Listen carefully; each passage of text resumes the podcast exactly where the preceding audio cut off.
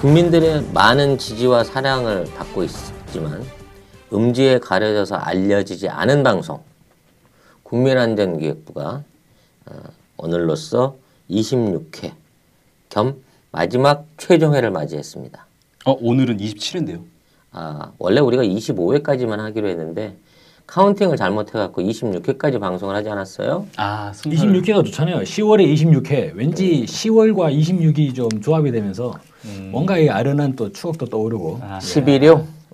그렇구나. 좋은 날이었네. 하여튼 3월 5일 날 시작했던 그 어, 우리 아- 국민안전기획부가 지난 한 6개월여의 지지 그 부진한 많은 여정들 속에서 엄청나게 많은 사건들을 겪으면서 그런 내용들을 어, 국민 안전을 위해서 어, 씹어주고 덮어주고 어우러진 가운데 드디어 오늘 일기의 방송을 접는 날이 다가왔습니다. 아 이제 저희가 26개 사건을 다룬 거잖아요. 그러면. 그렇죠. 야, 거의 뭐 진짜 우리 예전에 처음에 방송 멘트가 사건 사고가 끊이지 않는 대한민국. 예. 정말 입증이 됐어요. 예. 나는 그 지난 26회 동안 드러났던 이런 사건들을 돌이켜 생각해 보면 일부 뭐 먹거리 문제나 뭐 이런 얘기를 빼놓고 나서는 과연 이런 사건들이 매주 일어나고 있는 이 나라가 안 망하고 견딜 수 있는 나라인가? 이 국민들이 얼마나 무서움에 공포에 떨어야 될 나라인가 하는 생각을 해봤어요. 요즘 대한민국을 헬조선이라고 하더만 네. 그렇죠. 음, 거기에 대해서 많은 반론들이 있어요. 지옥한테도 미안하고 조선시대한테도 부끄러운 시대. 아 조선시대는 그래도 어? 그래도 서민이 살만하고 500년이나 이어져 왔던 전통이 있던 국가였고 지옥이라는 데는 그래도 최소한 악인은 벌을 받는 곳인데 도대체 이 대한민국은 지옥도 아니고 조선시대도 아니고 이런 조선시대- 상황으로 조선시대에 자살하는 사람들 그렇게 많이 없었어요.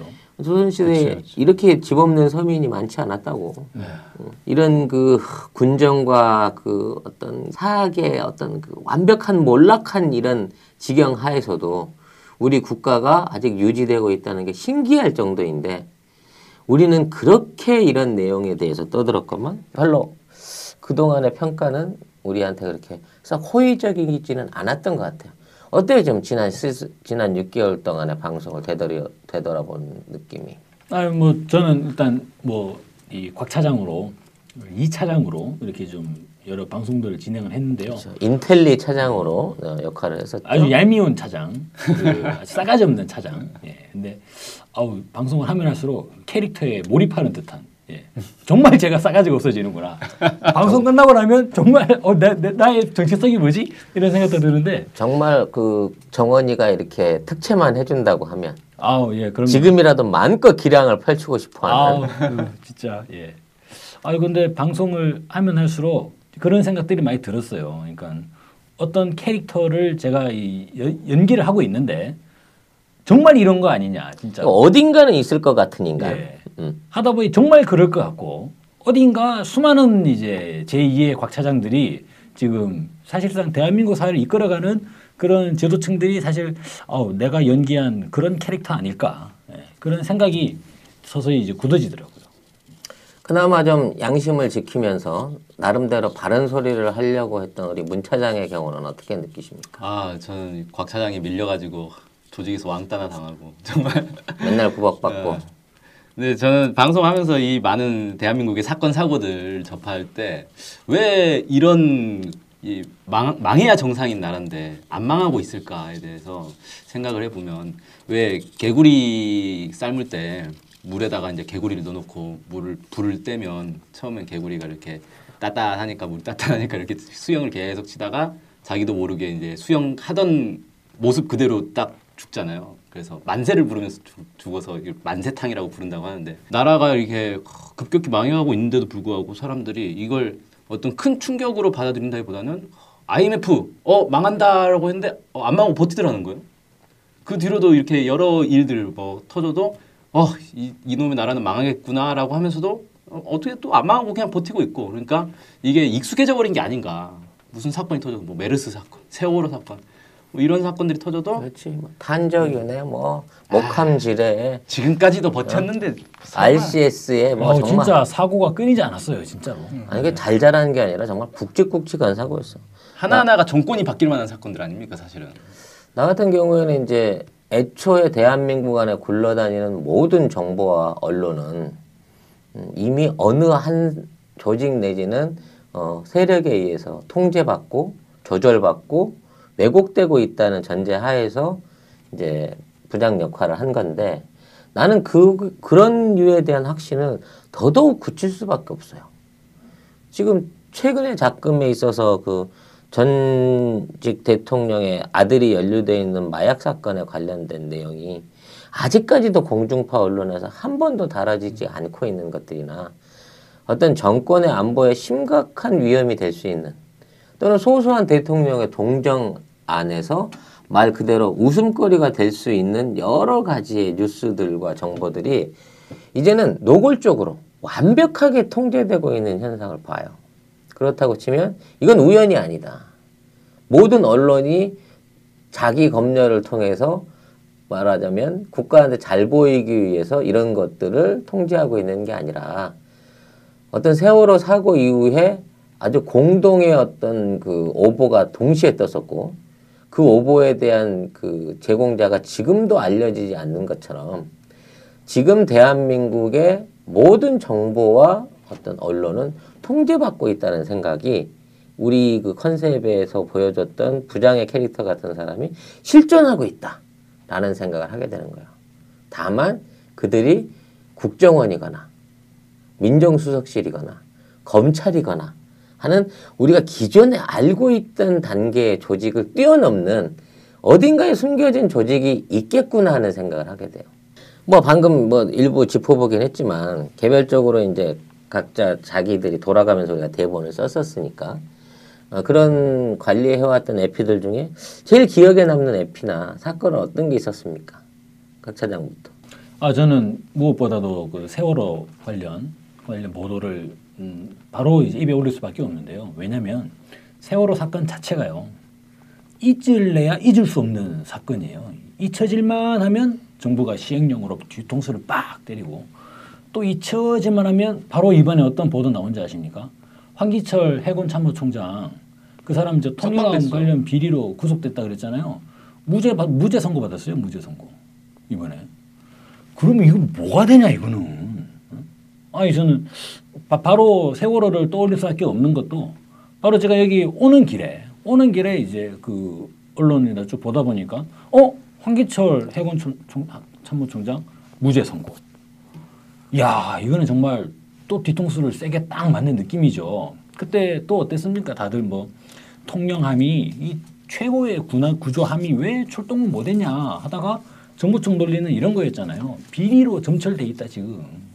배가 출동을 못할 지경이다라고 했는데 아니 근데 그 비리의 이제 하나의 대표적인 인물로 황기철 실제 구속되지 않습니까? 근데 무죄 선고라니 이건 또 어떻게 되는 거냐? 물론 이제 저희가 그 판결문의 실제 내용들을 자세하게 들여다봐야지만이 어, 법원의 판단을 알 수 있겠습니다만 이게 잊혀질 만 하면 딱 떠오르는 느낌들을 잊을 수가 없어요. 그리고 또 지금 이제 세월호 이 수중 수중에 있죠 아직까지 세월호 이제 이 수중 인양 관련 작업들 하고 있는 것 같아요. 그러다가 폭파 사고가 났다 그러죠. 이런 소식들이 나타나는 걸 보면 아니 그럼 지금 이걸 뭐 어떻게 하고 있나? 응?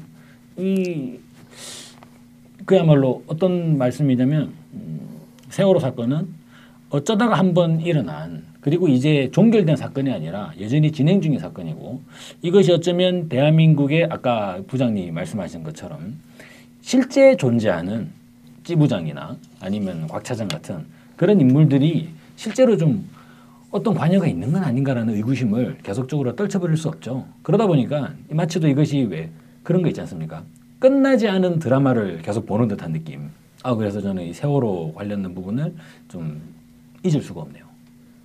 사실 뭐 그 당시 우리가 그 방송 에피 하에서 그 다루었던 것은 이제 세월호가 그 기울기에 따른 그러니까 급변침이라고 내놓은 정부의 조사 보고서가 절대 변침으로 볼 수 없는 보고서인데도 그게 마치 정설인 것처럼 뭐 어떤 정리된 증거인 것처럼 내세워지고 있다는 부분을 많이 얘기했는데 이제 그런 부분에 있어서 어떤 법적인 처벌이 다 끝나고 이제는 민사 소송에 관련된 부분으로 넘어가 있는 상태죠.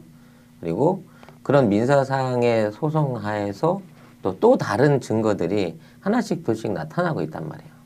어?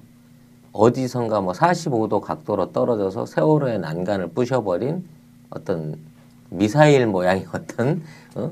충격체. 예, 그 뭔가가 있었죠. 그 다음에 해경이 도착해가지고 조타실에서 끌고 나온 것으로 보이는 어떤 물체 네. 그런 내용도 있었고 뭐 최근에는 그 어, 법정 증언 하에서 어, 세월호 침몰 사고 접수 이전에 해군 함정이 그 옆에 있었던 이유에 대한 뭐 이런 존재 여부에 대한 증언이 나타나는 등 여러 가지 이해할 수 없는 지금 그 조각 증거들이 나타나고 있어요. 근데 세월호 이후에 우리가 다뤄왔던 내용들 중에 뭐 RCS라든지 뭐 마티즈라든지 목함지뢰라든지 뭐 이런 류의 내용을 봤을 때 이 정부는 어떠한 방식으로든지 증거를 조작하거나 또 증거에 영향을 미쳐가지고 진실을 바꿔버리려고 하는 시도를 항상 하는 모습을 보여줬단 말이죠. 그래서 세월호 이전에 천안함이 있었고 뭐 천안함 이제 부정선거라고 하는 커다란 의심점 또는 정말 정부가 그럴 수 있을까라는 설마 사람으로 그런 짓을 할 수 있을까 하는 그런 내용들의 의심들이 이제는 아, 이 정부는 충분히 하고도 남을 정부구나 하는 식으로 바뀌어가는 느낌을 받는 그 중간에 어떤 기폭제의 역할이 세월호가 있는 듯한 생각이 들어요. 저는 그 약간 좀 연배가 있으신 원로 선생님들이나 그런 분들로부터 말씀을 듣는 게 어떤 말씀이냐면 그런 분들이 이제 지금 한 60대, 70대 되시는 분들이 주로 하시는 말씀들을 보면 예전에 70년대, 60년대 박정희 시절, 박정희 정권 시절에 여러 소문들이나 풍문들이 떠돌았다는 거예요. 뭐냐면은 뭐 여자들이 밤에 청와대에 불려간다더라. 그러면 그때 말이 되냐? 아무리 그래도 그럴 리가 있냐? 너무하지 않냐?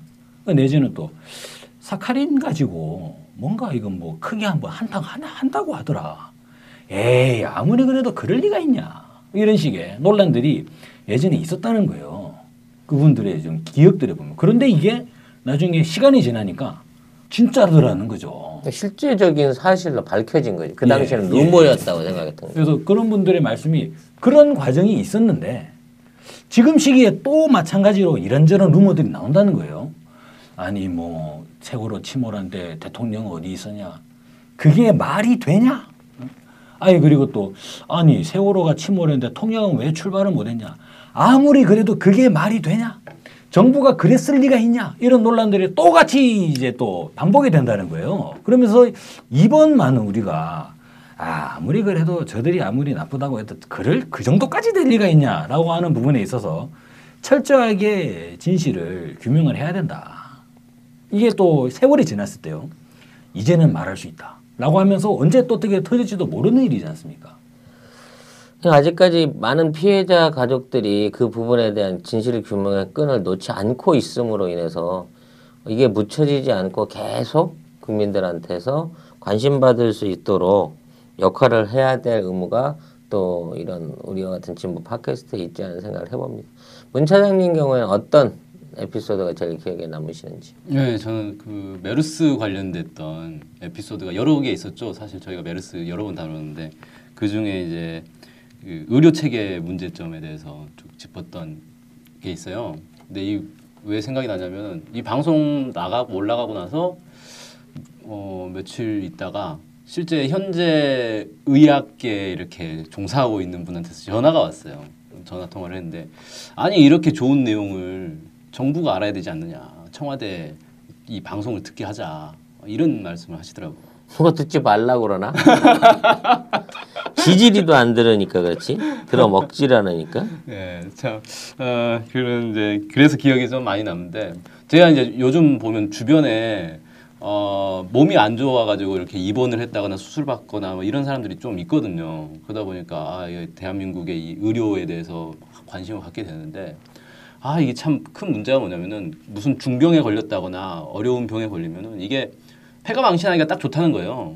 근데 보험이라도 딱 드러났으면 다행인데 뭐 보험 드러났다고 해도 사실 이게 완벽하게 되는 것도 아니지만 그냥 일반 구- 그 국민 건강보험만 딱 든 상태다. 그러면 뭐 불치병 뭐 암이라든지 이런 어려운 병 걸리면은 집이 이제 완전히 흔들리는 거죠. 이런 거 보면서 아 많은 사람들이 자신의 미래에 대해서 걱정하게 되고 어, 이런 이제 시스템에 문제가 있지 않냐. 우리가 뭐 의료 보험 체계가 뭐 잘 돼 있다고 오바마는 칭찬을 하지만 실제로는 대부분 사람들이 국민 의료 보험 건강보험으로는 안심을 못 하니까 또 무슨 보험 들고 뭐 생명보험 들고 암보험 들고 뭔 보험 들고 이래야 되는 이 시스템이 과연 정상적인가? 제 친구 하나가 영국에 살고 있는데 그 친구 얘기가 영국은 벌써 오래전부터 무상 의료를 100%다 시행을 하고 있다는 거예요. 그러니까 감기에 걸리든 암에 걸리든 치료비가 안 드는 건 똑같다는 거죠. 어, 그러니까 영국 국민들은 성격들이 좀 이렇게 뭐랄까 느긋하고 걱정이 별로 없고 뭐 이렇다는 거예요. 그래서 한국에만 오면은 막 허, 한국인들은 항상 이렇게 미래를 걱정해야 되고 뭐 이런 모습이 좀 많이 다르더라 이런 얘기 하는데 우리 국민들 건강을 가장 큰 해치는 건 스트레스고 이 스트레스를 주는 건 바로 이런 잘못된 사회 시스템들 어, 부족한 사회 시스템들이 아닌가 이런 생각을 좀 해보게 됐습니다. 그렇죠. 또 뭐 스트레스도 있고 좀 과로. 과로 과로도 이제 우리 국민들 건강을 정말 해치는 요인이지 않습니까? 저는 공포가 우리 국민들을 해치는 내용인 것 같아. 난이 세상 살기가 무서워. 나는 뭐 특별히 생각나는 에피소드보다 우리 1회가 이제 롯데월드부터 시작해서 그 후로 그 KTX 문제라든지 뭐 4대강 문제 이런 부분에 대한 것들을 지속적으로 지적해 왔어요. 또 소소하게 이 먹는 문제에 있어서 뭐 수입 과자의 문제라든지 어, 뭐 낚싯배 얼마 전에 낚싯배 돌고래 네. 사건 같은 것까지 어, 크든 작든 그 규모 피해 대상이 크든 작든 이 모든 부분에 대한 그 언급들을 우리가 해왔단 말이죠. 근데 지금 돌이켜 놓고 보니까 그 스무 가지가 넘는 내용 중에 어느 것 하나도 완벽하게 마무리 지어지거나 해결된 게 없더라고. 그 우리 지난 6개월 동안 떠들어온 모든 문제와 의혹에 대한 부분이 지금까지 어느 것 하나도 제대로 조사되거나 진행된 게 없다는 거예요.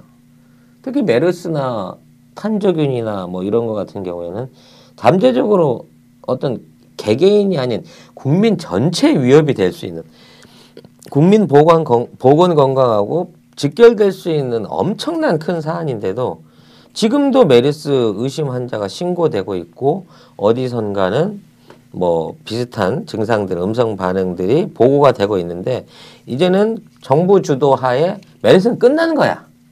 그래서 아예 그런 내용이 있어도 보고도 안 하고 보도도 안 하고 이러고 있는 상황이라는 거예요.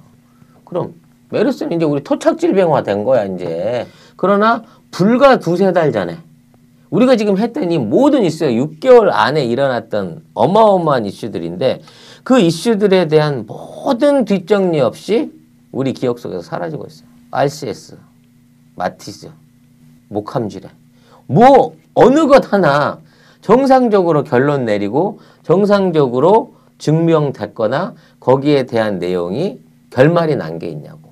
또 이런 것에 대한 뭐 법적 조치라든지 정부의 뭐 보, 보장 대책이라든지 재발 방지에 대한 약속이 있었느냐 말이야. 하나도 없어. 당한 사람만 불쌍하고 죽은 사람만 불쌍한 거야. 아 그 목함질레로 다리 다친 사람 뭐 한 달까지만 정부에서 치료해주고 그 다음부터 치료비를 본인이 내야 된다 뭐 이런 뉴스 나왔었는데 전례 없이 그 네.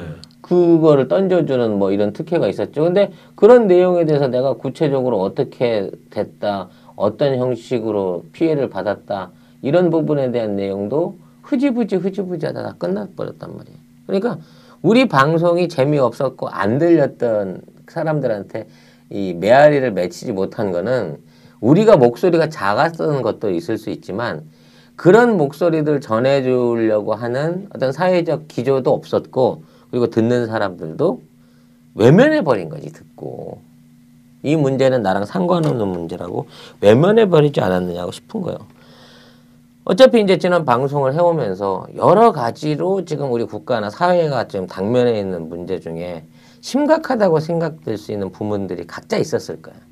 어떤 부분이 가장 문제가 있다고 판단했습니까? 각, 각 차장. 아 예, 저는 뭐 뭐니 뭐니 해도 사회 전체의 문제를 제기하는 데는 그 지도적 위치에 있는 사람들이 이제 책임을 져야 되지 않나. 정치 지도자들.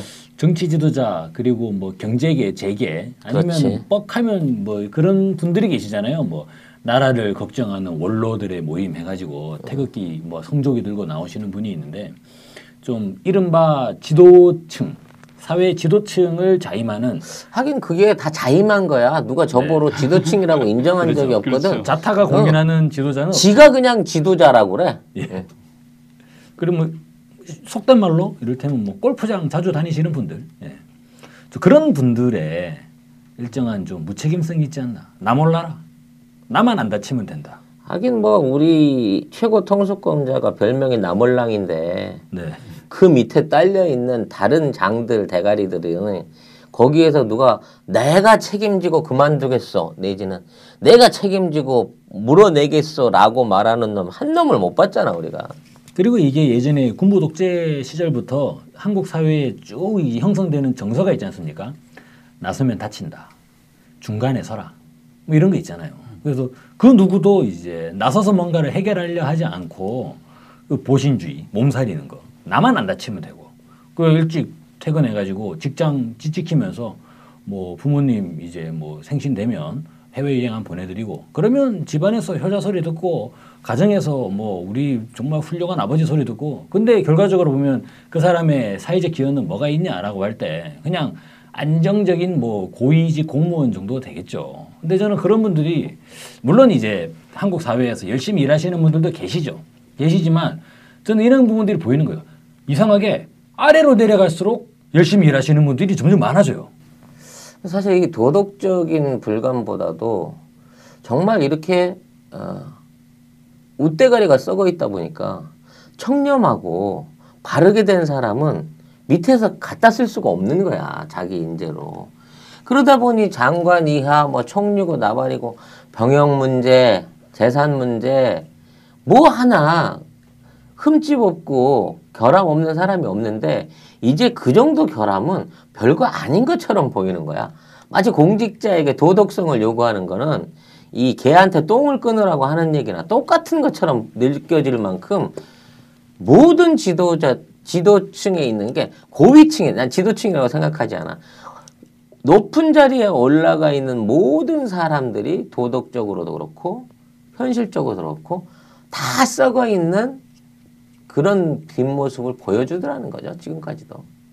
그러니까 누군가 하나 뭐 믿고 존경할 만한 우리 주변의 어른이랑 모범이 없는 사회가 돼버린 것 같아요. 문 차장 입장에서는 또 어떠신지. 예, 뭐 이어서 이렇게 얘기할 수 있을 것 같은데 원래 윗물이 맑아야 아랫물이 막다르잖아요. 그러니까 이 고위층들이 이렇게 이 비도덕적인 모습들을 이렇게 계속 보여주니까 국민들 속에서도 이제 사회 전반적으로 이게 당연시되는 분위기가 딱 생겨버렸어요. 그러니까 정직하게 깨끗하게 일해가지고 돈 버는 사람들은 이제 바보가 되는 사회가 돼버렸잖아요. 정말 이게 지옥보다도 더한 거거든. 그러니까 지옥이면 진짜 나쁜 짓 하면 벌이라도 받지. 이건 나쁜 짓 하면은 그 뭐죠? 얼마 전에 그 정신대 그 집회 때 분신하신 분 있잖아요. 그분이 이제 그 얘기했죠. 독립유공자 예. 후손이시던 그분. 독립 그 독립운동가 후손들은 맨날 이렇게 가난하게 살고 천대 받고 사는데 일제 친일파들 후손들은 지금 완전히 떵떵거리고 다 그 고위층이라고 말하는 사람들이 다 그런 사람들 아닙니까? 그런 사람들이죠. 지금 네, 뭐 친일파 후손들. 예? 주요 이제 정계 재계. 그리고 재계를 네. 다 이제 움켜쥐고 언론계도 물론 이제 다 틀어지고 예. 그러니까 이놈의 사회가 아 일제 강점기 때는 일본에 붙어 먹으면 후손들이 잘 사는구나. 그럼 지금은 어디 이제 주- 주- 미국에 잘 붙어 먹고 중국에 잘 붙어 먹고 이런 애들이 이제 잘 사는 거고 아 진짜 막 나라의 앞날을 걱정하는 사람들은 그런 사람들의 후손들은 이제 막 빌어먹고 살아야 되는 이런 사회라는 게 딱 굳어져 버렸어요. 맞아요. 일단 대통령의 아들이 마약을 하고도 부하 검사장이 변호사로 변신해 갖고 막아주니까 아무런 조사도 받지 않고 끝나버리는 이 세상. 이 정도까지 도덕적으로 타락해버린 나라 안에서 이거를 갖다가 일반 사람들한테 법을 지켜라. 도덕을 지켜라. 정직해라. 이런 게 요구할 수 있는 사안이냐 이거야. 그게 지키면 지킬수록 자기 손해라는 게 증빙이 되고 있는데 그리고 높은 위치에 가면 갈수록 법보다는 자기 위주의 불법과 탈법을 저지르면서 더 호의호식하는 모양을 보여주고 범죄를 저질러도 처벌받지 않는 모습을 보여주는데 어떻게 국민이 좌절하지 않을 수가 있겠어요? 이건 국민의 탓이 아니야 사실은.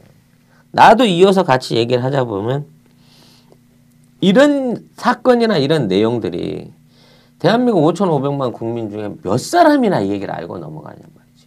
우리끼리는 다 아는데 우리가 동네 유일한 세 사람이더라니까. 응? 우리 인구들 우리 나라 국민들 중에 100만 명만이라도 이 얘기를 하면 입에 입소문을 터서 아니 명박이 아들이 뽕했다며 근데 근데 밑에 부하들 시켜갖고 조사도 안 시키고 빼돌렸다며? 지금 어디 있는지 기소도 못하고 한국엔 있지도 않다며? 이런 얘기들이 입소문으로만 돌아도 이거는 뭐 민심이라 그럴까? 어떤 이런 상황에 대한 단죄라든지 정의 구현에 대한 얘기가 있을 수 있는데 전혀 몰라 그냥 오히려 오히려 동물원에 무슨 씨 뭐 표범이 뭐 어? 새끼를 낳았다는 동 이런 뉴스는 15분 동안 하는데 어? 김무성 김무성이 딸이 어? 사유랑 사유랑 마약을 했는데 어, 주사기로 검사를 했는데 내용이 안 나오더라. 뭐 이런 내용에 대해서는 아예 이런 방구를 안 하고 있단 말이지. 그러면 이게 왜 안 하게 되느냐 이거야. 누가 일일이 윤전기를 돌아다니면서 다 때려 맞고 텔레비전 방송 카메라 앞에서 총을 들고 겨누고 있는 건 아니잖아요. 실제로 그 언론이라고 하는 공기를 갖고 있는 언론사와 어? 언론사에 있는 사람들이 돈의 논리에 빠져서 아니면 어떤 자기 출세와 자기 입신을 위해서 그런 것들을 보도하고 국민들에게 알려야 될 의무를 저버리고 있다는 얘기예요. 이거는 우리나라 안에서 앞으로 어떤 형태로든 정권이 개혁이 일어나거나 사회 구조가 일어났을 때 가장 엄단을 받아야 되고 처벌 받아야 될 그룹이 이런 언론으로 부역을 했던 지금의 이런 상황을 알리지 않고 용비어 청가를 불러대고 있는 이런 쓰레기 같은 언론들이 가장 나쁜 죄를 짓고 있다고 나는 생각이 들어요. 이런 아쉬운 어떤 울분 속에서도 우리는 사실 그동안 충분한 얘기들을 시청자한테 전하지 못한 것 같습니다. 아, 그건 이제 우리의 매체의 문제에서 그 어떤 우리가 호감대를 못했던 바도 있었을 것이고, 우리의 방송의 내용이 부족한 바도 있었을 것이고, 이제 국민들이 이해하시기에 아 이제 그만해라 그런 그 계속되는 비판들은 이제 지겹다. 어? 막 평소에도 괴로운데 이런 얘기까지 받아가면서 열받을 필요가 뭐 있겠냐? 라고 생각하셨기 때문이라고 생각하고 싶습니다. 왜? 우리는 진짜 할 만큼 했거든, 사실. 응? 아니, 저도 그런 생각이 들어요. 예를 들어가지고 뭔가 이렇게 이 쇠고기 전골이 있어요. 뭐 궁중 떡갈비가 있어요. 맛있잖아요. 요리가 오, 좋아요. 네. 근데 말만 들어도 침 고이네. 오늘도 떡갈비, 내일도 떡갈비, 모레도 떡갈비. 그러면 아 저기 내일 메뉴는 떡갈비입니다. 그래서 저희들이 좀 방송을 좀 만들어 나가는 데 있어서 다양성이 부족했었다. 예이 최근에 이제 이 우리 시청자분들의 요구에 맞춰 나가는 수준으로 이렇게 저잘 가공을 해서 요리를 잘해서 이제 제시를 해야 되는데 재료는 좋았는데 이것을 요리하는 과정에서 좀 솜씨가 미숙하지 않았나. 계속 똑같은 요리를. 그래 그러면 진짜 어차피 우리가 좀 실험적이기도 했고 어, 또 이렇게 시커먼 남자 세 명이서 한 시간 내내 이렇게 떠들어 된다는 초창기 때 들었던 이거 남탕에 앉아서 치킨 먹고 있는 맛이다라는 것처럼 우리가 좀 어떤 소재의 다양성 내지는 구성의 다양성을 못하는 게 한계가 있는 것 같아. 근데 이건 어떻게 제작진이 그 어, 능력 있는 그 여성 패널을 구해주지 못한 원인이 가장 큰 거니까 우리가 이제 양심의 가책을 받지는 말자고. 대신 다음번에 만일 다음에 이제 이런 방송을 이기를 시작하게 된다고 하면 우리는 아, 요것만큼 보강해서 이런 류의 방송을 하고 싶다는 게 있다면 뭐가 있을게요? 뭐가 있을까요? 아 저는 일단 제일 먼저는 어 뭔가 우리 국민들에게 망한다 망한다 망한다. 부정적인 거 말고 예. 그러면 꼭 그렇잖아요. 예를 들어서 이제 아침 드라마를 틀어봐도 죽이네 살리네. 저희 아버지께서는 드라마 되게 싫어하시거든요. 싫어하신 이유가 뭐냐면 전신에 죽는 소리밖에 안 한다는 거예요. 어? 내가 니하고 사느니 뭐 싸우고 주말 저녁에 드라마 틀면 거기서 또 이혼을 한 해 만에 또 아버지 음이 백화점 사업은 둘째가 가지게 이러면 또 첫째랑 치고받고 너 드라마가 노상 치고받고 싸우는 것 뿐인데 누가 그거를 보고 재미가 있냐 이런 얘기를 많이 하시거든요. 저는 좀 약간 우리 국민들에게 음, 희망 줄 수 있는 어떻게 해야 되느냐 지금 그리고 국민들이 바라고 있는 우리 국민들이 바라는 모습은 어떤 것인가 이런 부분들에 대한 내용들을 좀 결부해서 그렇다면 우리가 모두가 바라는 사회 행복한 사회 그리고 이른바 이제 세계적으로도 이렇게 주목받고 어, 칭찬받는 그런 건전한 나라 대한민국을 만들기 위해서 우리가 어떻게 해야 되느냐 이런 부분들을 어, 방송에서 같이 좀 이렇게 이야기하고 싶네요. 희망이 있는 방송, 미래가 있는 대한민국을 제시해 보자. 꿈과 희망의 방송이 되겠네요. 참 나도 그런 방송을 할 수 있었으면 좋겠다는 생각이 드는데 과연 이 암혹한 시기에 그런 방송이 가능할지 다음번에 꼭 한번 기획해서 시도해 봅시다. 문 차장 같은 경우에는 어떤 방송을 해보고 싶어요? 아 저는 이 사회가 지금 썩을 대로 썩어가지고 사실 아무데나 막 건드려도 다 이 악취가 나고 있지 않습니까? 근데 이걸 좀 잘 분석을 해야 되겠다. 도대체 이 구조적으로 어디서부터 손을 대야 되는지 이 사회를 악취의 원인이 어디냐? 예, 그건 이 근본을 좋은- 좀 찾아야 되겠다. 아 구멍만 맞지 말고 똥을 치우자. 그렇죠. 근본을 찾는 그런 방송을 한번 해보고 싶습니다. 그건 맞아요. 예를 들어서 한 강물이 지금 사대강이 유명하긴 하지만 썩어? 빠졌어요. 예. 그 강물만 채운다고 썩어 빠지는 게 끝나는 게 아니죠. 왜냐하면 어딘가에서 누군가가 계속 썩히고 예, 있잖아. 씨. 똥물을 계속적으로 보내고 있기 때문에 뭐 전체 강물이 썩은 거 아닙니까? 그러면 그 똥물의 근원을 찾아가지고 그거를 이제 틀어 막아야지. 정리를 해야죠. 어, 틀어 막는 건 일단 응기응매책이라고 보고 근본적 해결책은 그 똥물의 근원을 제거를 해야겠죠. 예. 야 이거는 그 우리 사회에 뿌리 깊이 박혀 있는 부정부패를 발본색원하겠다는 어, 정말. 각하의 발언과 상당히. 정말 어, 우리 우리 근혜 언니의 어떤 그 국정 위상이란과 똑같은 내용인데 예. 과연 근혜도 못하는 이거를 문 차장이 해낼 수 있을지 청와대에서 불러주면 할 수 있을 것 같습니다. 절대 그럴 일이 없다고 보고 어, 부장님은 뭐 어떤 거 해보시고 싶습니까?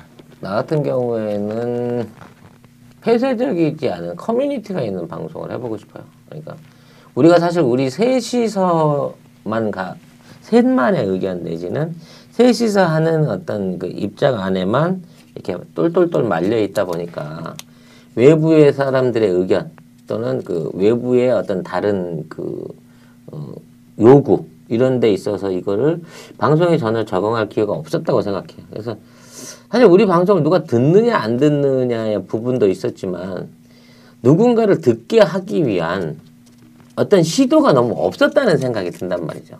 그래서 듣지도 않는 이 방송을 그냥 매일 만들어서 내, 내놓고 아, 왜 이렇게 안 듣지? 순위가 700위가 뭐야? 막 이러고 있을 게 아니라 우리가 어느 사람들을 찾아갈 수 있는 장소에서 어떤 공개적인 콘서트를 해본다든지 아니면 다른 사람들하고의 어떤 일반 시민들하고의 인터뷰라든지 또 우리가 다른 방송에 이 방송을 갖고 가서 그 안에서 파일럿으로 출연을 해본다든지 하는 어떤 교류나 협력을 통한 커뮤니티가 이루어질 수 있는 방송을 같이 했었더라고 하면 조금 더 알려지는 계기도 있고 또 우리 방송의 어떤 그 객관성이나 표현성도 충분히 넓어지지 않을까 하는 방송이 있어요. 그래서 다음번에 방송을 한다 그러면 제휴 방송 그러니까 어, 갑자기 이 다른 팟캐스트 방송을 습격을 해가지고 거기 있는 패널들을 상대로 이 의견에 우리하고 같이 회담을 해본다든지 진짜 이슈가 될 만한 사람을 잡아다 놓고 진짜 우리 식대로 한번 평가를 해본다든지 뭐 이런 다양한 시도를 좀 해보는 기회가 있었으면 싶고 일단 그러기 위해서는 어, 우리 차기 방송에 대한 기약이 좀 확실하게 돼야 되겠다는 어떤 그런 생각도 드네요. 일단 애청자 여러분들한테 에, 사과 말씀과 함께 아, 다음 기대를 드리고 싶은 부분이 우리 이제 주권 방송이 이 이제 물리적인 이유로 어, 이전을 또 앞두고 있고 어, 장소 이전과 함께 전반적인 이제 방송 개편에 같이 발을 맞춰서 국민안전기획부도 어, 일기를 이렇게 마무리 짓게 됐는데 각자 이제 개인적인 소감을 한 마디씩 그 시청자분들한테 남기면서 어, 작별 인사를 드리도록 합시다. 방송 일을 처음에 이제 해보기 시작을 하면서 어, 사람들이 나를 어떻게 볼까 이런 생각들이 좀 많이 좀 좀 들다가 언젠가부터는 그런 생각이 좀 안 들기 시작했어요. 왜냐하면 이제 방송에 나오는 나와 실제 내가 어, 같은 인물 물론 이제 물리적으로 같은 인물이지만 캐릭터가 이제 어차피 다른 인물이고 너무 이제 내가 뭐 그런 시각이나 이런 걸 의식할 필요는 전혀 없는 거니까. 근데 음, 저는 방송을 쭉 진행하면서 무엇보다도 많이 기억에 나 생각이 드는 건 뭐 인생을 살아오면서 그런 뭐 생각도 듭니다만 모든 일들은 어, 자기가 노력을 들인 만큼 공을 들인 만큼 이제 지금 당장이건 그것이 나중이건 간에 언젠가는 이것이 빛을 발하게 돼 있는데 어, 그런 면에서 일단 더 노력을 해야겠다, 더 준비를 해야겠다 이런 생각이 좀 많이 들고요. 지난해보다 더 나은 이번에 방송 그리고 이번에보다 더 나은 다음에 방송 그렇게 만들어가는 게 어떠냐 정말 맞는 말인 것 같아요. 물론 모든 일에서 그래야겠습니다만 더 열심히 노력하고 귀를 여는 그런 방송자가 돼야겠다 이런 생각입니다. 훌륭한 방송인 앞으로 기대되겠습니다. 어우 말을 너무 잘하셔가지고 아주 말만 살아세요? 일단 그거라도 살아 있어야 돼 기본. 얼굴은 안 나가니까. 아 제가 알아보니까 주권 방송에 다른 방송들도 다 이렇게 종료를 하더라고요. 그래서 우리가 못해서 우리만 끝나는 게 아니다. 그럼. 그건 절대 아니지. 네, 사실 됐습니다. 우리가 제일 인기 프로였어 조건방. 제가 여기 오면서 그 우리 애청자 한 명을 이렇게 같이 오다가 이렇게 만나가지고 얘기를 나누다가 왔어요. 그래서 아 우리 방송 이제 종방한다. 그랬더니 아그 정말 재밌게 들었는데 너무 안타깝다, 뭐 아쉽다, 뭐 이런 얘기를 막 하더라고요. 뭐, 부인 아니야? 아 아닙니다. 진짜 애청자였어요. 그게 사회적 관계에서 형성되는 이제 립 서비스는 아니고 아 그런 거 아니고 어, 어, 나도 애청자인지 몰랐어요. 근데 어, 얘기하다 네. 보니까 어 방송 나 재밌게 듣고 있었다. 어, 뭐. 이렇게 얘기하더라고요. 어 되게 눈물 나고 어좀 더 하면 그러면 순위가 올라갈 수 있을까? 라는 생각을 잠시 한 0.5초 정도 했다가 아닐 거라고 어, 확신을 하고 그랬는데. 어, 아무튼 좀 아쉬운 거는 더 많은 노력을 기울여서 더 좋은 작품들을 만들어냈어야 되는데 그게 안 됐던 게 좀 아쉽고 우리가 이제 중간에 한번 이렇게 이 바꿨잖아요 형식을. 그래서 이렇게 약간 라디오 극처럼 이렇게 바꿨는데 그걸 좀 더 빨리 바꿔서 좀 더 익숙해져서 잘 해보면 이것도 괜찮은 컨셉이었던 것 같은데 그게 꽃을 막 피우려고 하다가 결국은 피우지 못한 게 좀 아쉽다. 어, 다음에 이런 기회가 있으면 정말 더 준비를 열심히 해야 되겠다. 뭐 이런 생각 해봤습니다. 네, 저도 아쉽기는 마찬가지입니다만 음, 꼭 아쉬워만 할 일은 아니라고 생각합니다. 예. 제가 이제 제 책 찌라시의 중국 이야기 같은 경우에도 사실 굉장히 기대를 많이 하고 그 책을 펴냈고 그 책이 처음 나갈 때만 하더라도 반응이 좋았어요. 초판까지는 금방 한 일주일 만에 초판이 다 나갈 정도로 반응이 좋았는데 뭐 어느 순간에 갑자기 이렇게 이제 시들해지고 마케팅이 뒷받침이 안 되니까 책이라는 게 그런 거거든. 사실은 책도 내 돈은 그, 그대로 팔리는 게 아니라 그 책이 팔릴 수 있는 위치에 갖다 놓는데 어마어마한 비용이 들어요. 매대를 차지하고 어떤 뭐 그 광고를 때려야 되고 그렇죠. 표지판이라도 하나 세워야 되는 게 있어야 되거든. 근데 나는 그걸 할 수 없는 입장에서 책 내용만 좋으면 책이 잘 팔리겠지, 꾸준히 팔리겠지 하는 생각을 했는데 그게 되지 않더라고. 그러니까 우리가 아쉬운 거는 다만 우리가 이런 그 방송들이 주류라든지 많은 부분 많은 사람들한테 알려질 수 있는 그 활동이나 역할을 할 수 있는 조금 그런 부분에 뒷받침이 부족했었다는 선에서 그런 아쉬움일 뿐인 거예요. 우리가 지난 그 26회 동안 꾸준하게 지적해 왔던 사항은 물론 국민들에게는 들어주는 사람이 적고 반응이 적어서 아쉬울 수는 있겠지만 그 당시에 우리가 그런 내용으로 얘기를 했다는 것만큼은 시대의 기록으로 앞으로도 계속 남아있을 겁니다. 3년 후, 4년 후, 30년 후에도 뒷날의 역사를 기억하는 사람들이 과거를 회상해 보면 우리가 방송했던 회차의 그 날짜에 우리가 그런 부분에서 통렬하게 비판하고 그런 부분에 대해서 지적했던 것만큼은 반드시 기억될 수 있을 만한 역할을 했고 그것만으로도 국민안전기획부가 걸어온 지난 6개월은 정말 의미 있었다고 저는 평가하고 싶습니다. 그리고 정말 성실하게 같이 이 방송을 위해서 노력해왔던 우리 동료들 어, 그동안의 수고 정말 자축하면서 고생하셨고 또 다음 방송에서 또 더 좋은 기획으로 한번 다시 제2의 국민안전 기획부를 만들 수 있는 날이 오기를 바라겠습니다. 그동안 수고하셨습니다. 아 수고 많으셨습니다. 예, 수고했습니다. 수고하셨습니다. 끝.